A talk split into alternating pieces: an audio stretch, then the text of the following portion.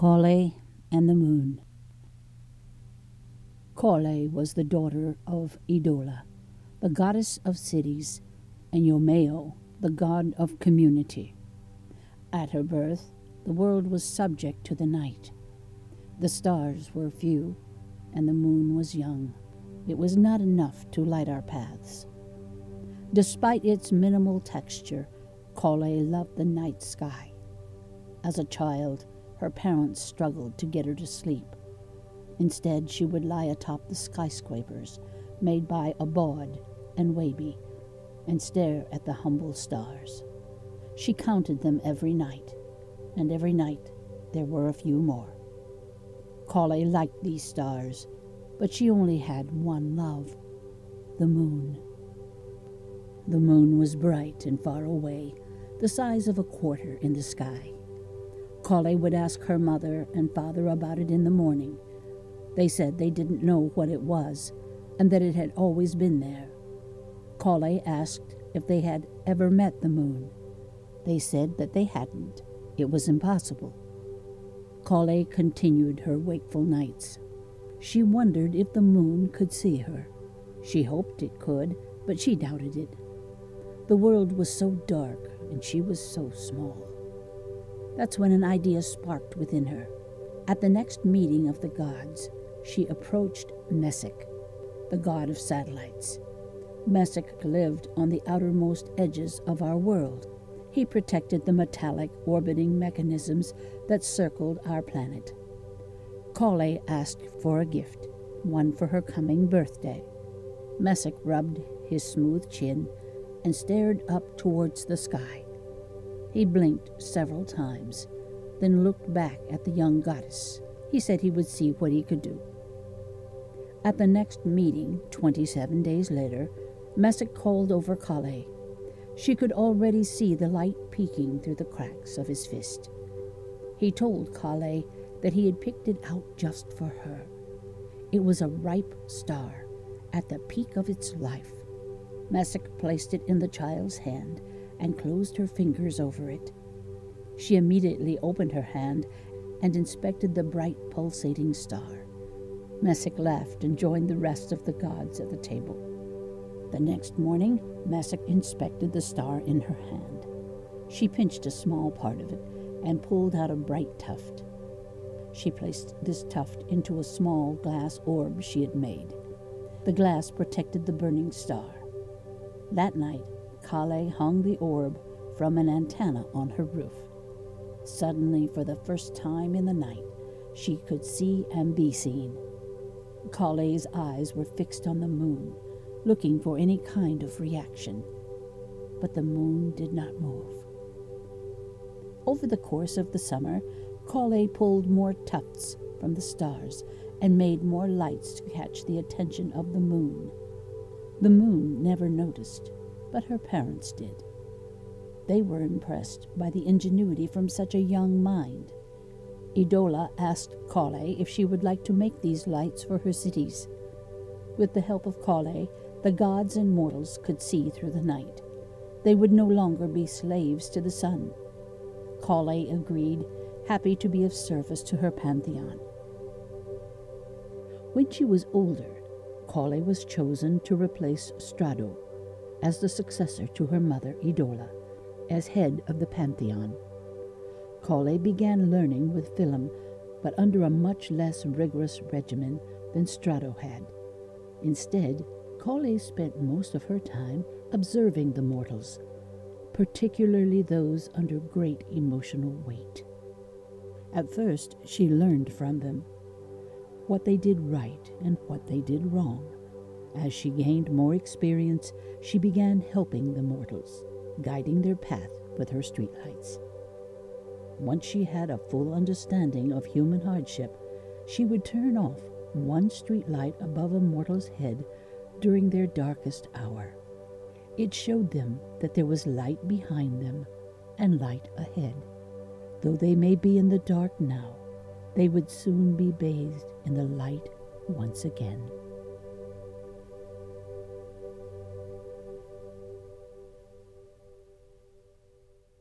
Hello, and welcome to Newton's Dark Room presents Main Street Mythology.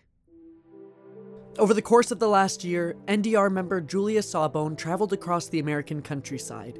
She collected legends etched into bathroom stalls, spray painted on freight cars, and mumbled by workers in alleys. She brought these legends back to us, and now we bring them to you. From Newton's Dark Room, this is Main Street Mythology. The rivalry of Abad and Wehby. Abad's father was a builder. Abad was a builder. Abad's son will certainly be a builder. This was common knowledge when Abad announced that he would construct a son. He had been traveling the earth for some time, collecting materials. He wanted his son to be perfect. In the end, Wehby, Abad's son, was constructed from petrified wood and rebar. The first moment of Wehby's life was spent hugging his father. He was led to the family shop, and within just a couple of days, Wehby had constructed his first building. Abad was proud. They spent the next several years traveling the world, building houses and monuments for the gods. On one journey, as they traversed an ocean cliffside, Wehby noticed a small cavern just beneath the waves. He dove into the ocean and pulled himself into an air pocket inside the cave. There, he was surrounded by one solid piece of sea glass, gently eroded by the ocean. He called his father down. Wehby told him that he would like to create a building out of the material. It would be his masterpiece, a humble palace overlooking the ocean. Abad was silent, and his head was still.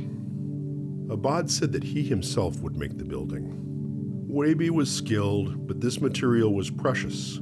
It couldn't be wasted on someone so inexperienced. Wabi was appalled. Was he not taught by his father did they not work side by side for years? Wehby had constructed houses easily as good as his father's. Wehby claimed that he had made houses better than his father's. Abad told Wehby that was enough. Wehby would not use the sea glass, and that was it. Abad put his hand to the walls to feel the rare material. Wehby wouldn't have it. There, in an air pocket surrounded by fogged green glass, Wehby challenged his father to a competition. It was a simple one. Whoever could make the best building would be granted control of the sea glass. There was no time limit, no restrictions on location or material. Both would work until they had their best building. It would be judged by the other gods. Neither of them would touch the sea glass until a winner was announced. Abad stared at his child, taking a moment to admire his own craftsmanship. Surely a being of his own making could not outdo him. Abad agreed. The two shook hands and raced out of the cave, both eager to begin their work. The competition started meager small, meticulously constructed houses. Neither was content with their initial work. They began innovating. It was Wehby who made the first two storied building, a feat he was sure would win him the sea glass. Abad, however, was quick to learn and adapt. Not only did he make the first three storied building, but the first four and five story buildings as well. What followed was an arms race, each side trying to construct the tallest and most elegant building that they could. Sometimes they would work to perfect their craft, creating bland buildings over and over as fast as they could to solidify their techniques. All across the world, small pockets of skyscrapers rose. This was when Abad's sister, Idola, began to see the potential of these gatherings. She called them cities, and she led the first mortals to them. society began to bloom in these independent collections of concrete and humanity. Idola claimed the title Goddess of Cities, a title that would lead her to become the matriarch of the pantheon. The competition continued for a very long time. Neither side had constructed their masterpiece. Instead, Abad and Wabi labored day after day, pridefully shaping the world as we know it. They would brag about the population of their cities, and their gloating would often dominate discussions. The rivalry would only end when the gods were put to the ultimate test.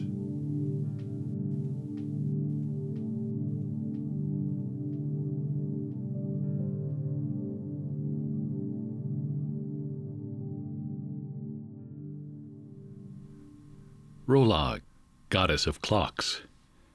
In the early days, the gods looked at the sun more than they do now. This was because they used it to tell the time. It was crude and inconsistent. As the days grew and shortened, the gods would have to adjust their timing, leading to missed meetings and appointments. It was far from perfect, but it was what they had. None of them thought to improve upon it. None of them except Rollag. At the time, Rollag was a young goddess. She spent most of her time tinkering with old bits and gears she found lying around. She made all kinds of odd contraptions, the most influential being the clicker. The clicker was simple. Every moment it would click. It was steady and persistent. Many of the gods found it insufferable, but Rollag loved the thing. She loved it so much she had an idea. What if she could catalog the clicks? For example, every 60 clicks, there would be one larger one. She invented a second clicker with a much deeper tone. This clicker would let out a loud sound every time the smaller clicker reached 60 clicks. The other gods found this even more annoying.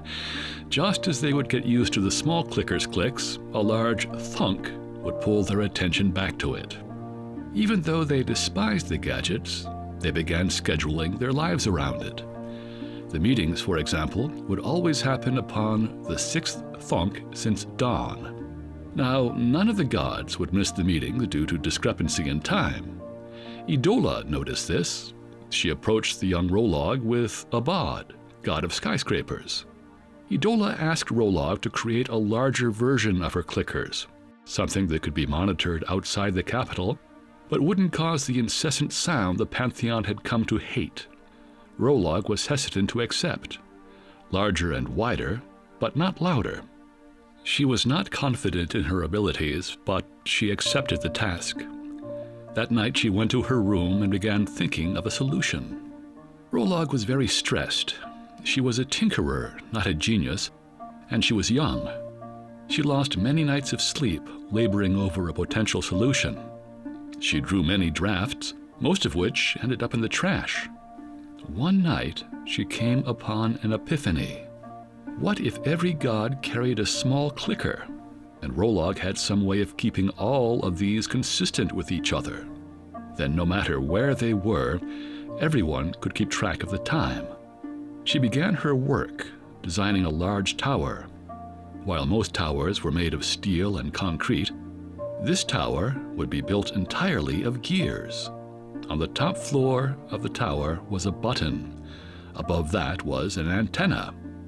When this button was pressed, every gear in the tower would shift, and it would broadcast this through the antenna to every handheld clicker on Earth.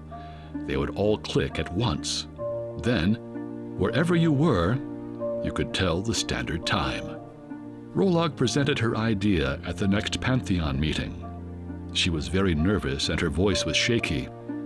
Her idea was met with ridicule. The whole point of her assignment was to get rid of the clickers, not to make more of them. Most of the gods actively vocalized their distaste for the idea. Idola did not. She stood by her decision to let Rollag fix the problem.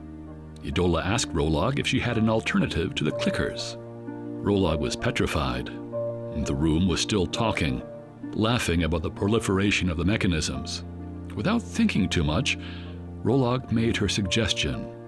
What if they didn't make a sound, but they had some kind of visual marker, like a dial that turned with every click? If each side of the dial was numbered, they wouldn't even have to keep track of the clicks. It would do all of that for them. The room fell silent, a little ashamed of bashing Rolog's solution before. They came to realize how smart the girl really was. Idola told Rolog she thought that was a great idea. The next morning, Abad began construction of the tower based on Rolog's blueprints. Now the tower stands near the capital.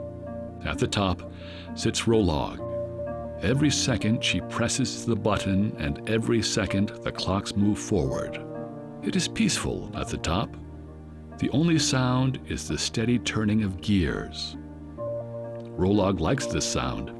She prefers it to the squabbles of the Pantheon. Many have wondered why someone as brilliant as Rolog presses the button herself. Rolog claims this is because she doesn't fully trust her machines, but that is not true. Rolog trusts her machines more than anything else. In reality, she likes sitting atop the peaceful tower, away from the chaos of the streets below. Rolog is now much, much older. She has a child, Philum, god of knowledge. She stays seated at her tower, leaving only in times of great importance. Here she mostly reads and, every second, keeps time. Lutra, goddess of music. It was well known throughout the world that the most beautiful sounds came from Lutra. She would sing, and rooms would grow silent, each ear becoming devoutly focused on her. She would perform at the banquets of the other gods. At one of these banquets, it was suggested she visit the cities of the mortals. They would surely love to hear her angelic voice. She liked this idea, and the next morning she made her way to the mortals of the capital. She found herself at their town center. No one knew who she was, for she looked just like a mortal. When she sang, all of the traffic stopped. A crowd of people formed around her, enraptured by her voice. Her performance, however, was brief. The crowd grew closer and closer, pulled in by the beauty. It was the most glorious thing they had ever experienced, and they wanted to keep it.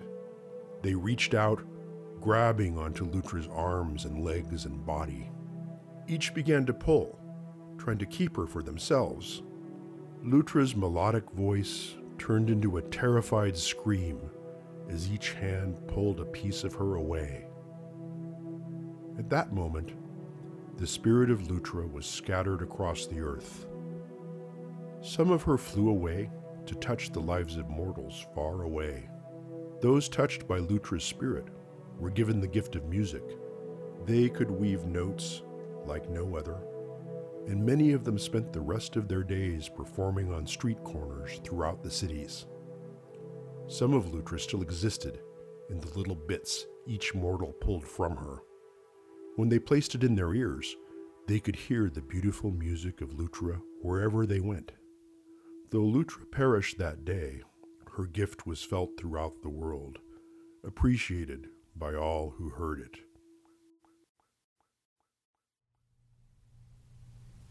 Doti, goddess of waste. On earth, all the gods met regularly at their capital city. Here they would discuss the coming months, resolve any conflicts, and make plans for improvement.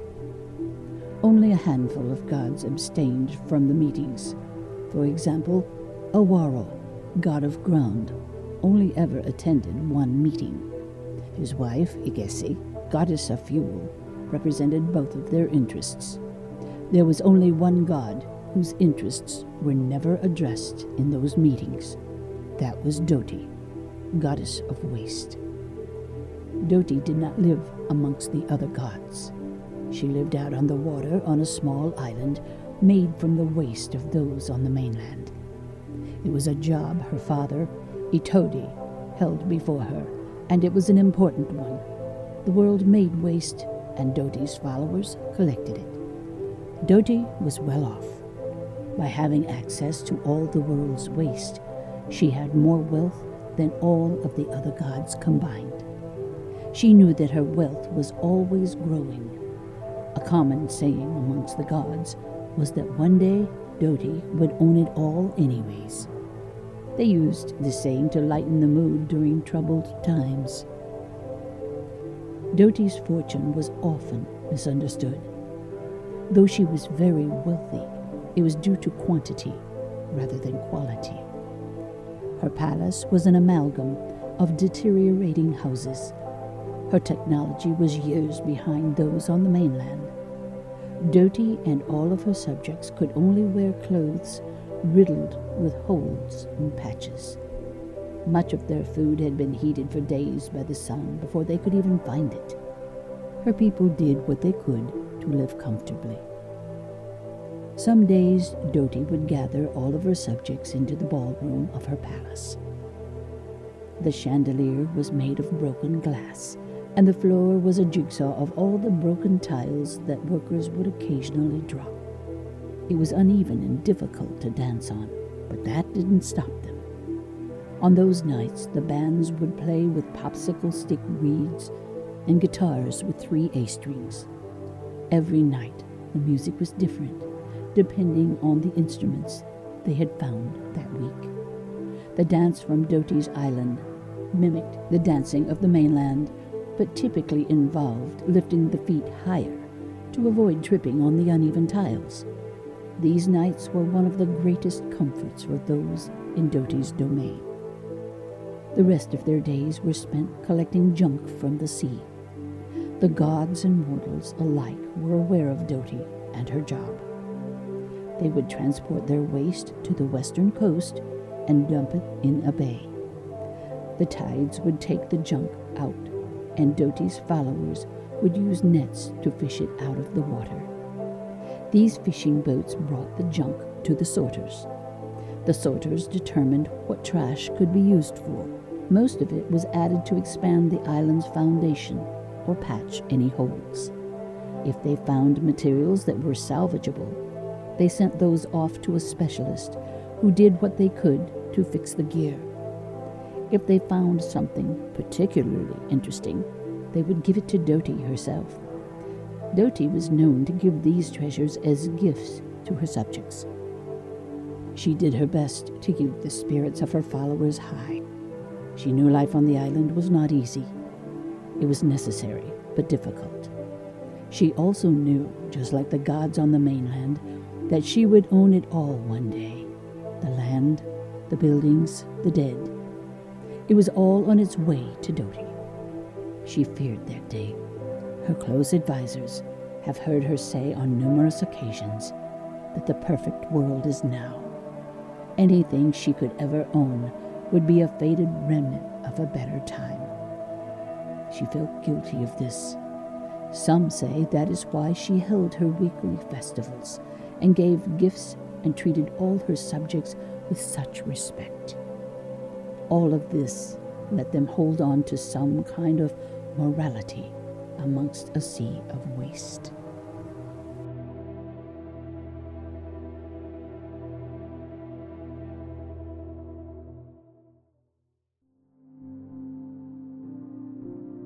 You just listened to Newton's Dark Room Presents Main Street Mythology. The legends Kale and the Moon and Doty, Goddess of Waste, were performed by Elise Krawick.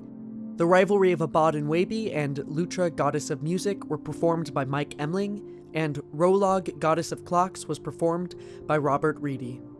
All the music you heard was created for the show by La Troyenne. You can find more of La Troyenne's music on Spotify, iTunes, or at latroyenne.bandcamp.com.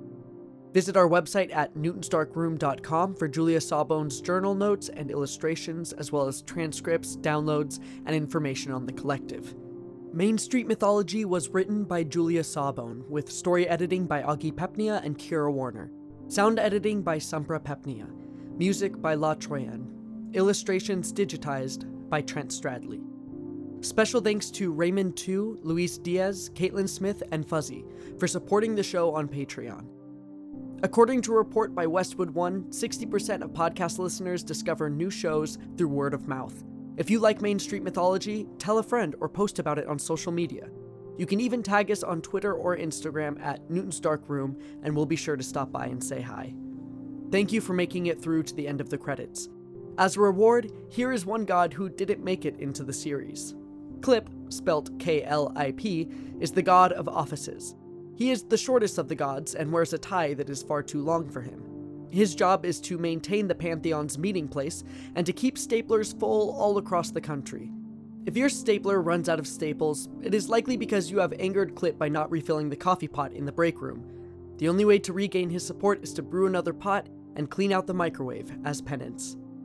Thank you for listening, and we'll see you next week with a brand new episode of Main Street Mythology.